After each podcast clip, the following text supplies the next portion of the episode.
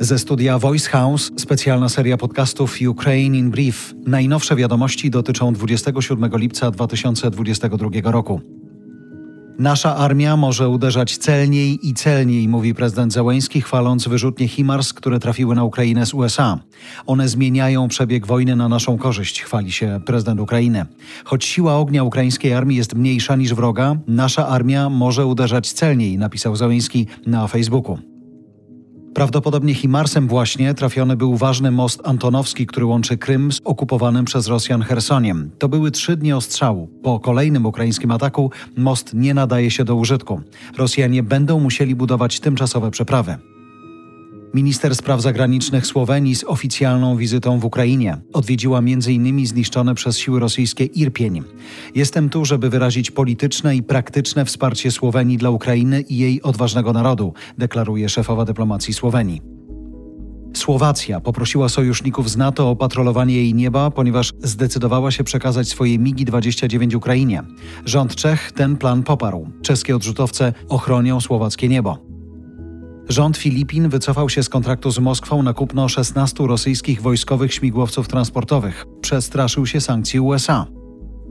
Do zorganizowanych przez Rosjan więzień i obozów filtracyjnych trafiło ponad półtora miliona Ukraińców, w tym tysiące dzieci. Polskim służbom udało się znaleźć miejsce ich przetrzymywania, podaje Biuro Koordynatora Służb Specjalnych w Warszawie. Z danych wywiadu wynika, że proces weryfikacji zatrzymanych Ukraińców trwa od kilku godzin do kilkunastu dni. To są przesłuchania przez FSB, analiza nośników danych, a nawet aktywności w mediach społecznościowych. Od początku wojny polską granicę przekroczyło 5 milionów Ukraińców, podaje Straż Graniczna. Patriarcha Moskiewski ma zakaz wjazdu na Litwę do czerwca 2027 roku. Powód? Popiera wojnę w Ukrainie. 84% Ukraińców sprzeciwia się zawarciu pokoju z Rosją, kiedy oznaczałoby to ustępstwa terytorialne. Przekazaniu Rosjanom ziemi sprzeciwia się także większość mieszkańców wschodnich obwodów, gdzie teraz są najcięższe walki. To kolejne badanie Kijowskiego Międzynarodowego Instytutu Socjologii. Oba te wyniki są wyższe o kilka procent w porównaniu z badaniem z maja trzy miesiące na pomoc Ukraińcom Polacy wyłożyli nawet 10 miliardów złotych z prywatnych kieszeni. Policzył to po raz pierwszy Polski Instytut Ekonomiczny. Pisze o tym Rzeczpospolita. To było Ukraine in Brief od Voice House.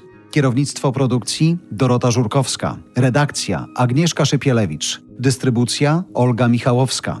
Realizacja Kacper Majdan. Dźwięk Kamil Sołdacki. Redaktor naczelny Voice House Jarosław Kuźniar.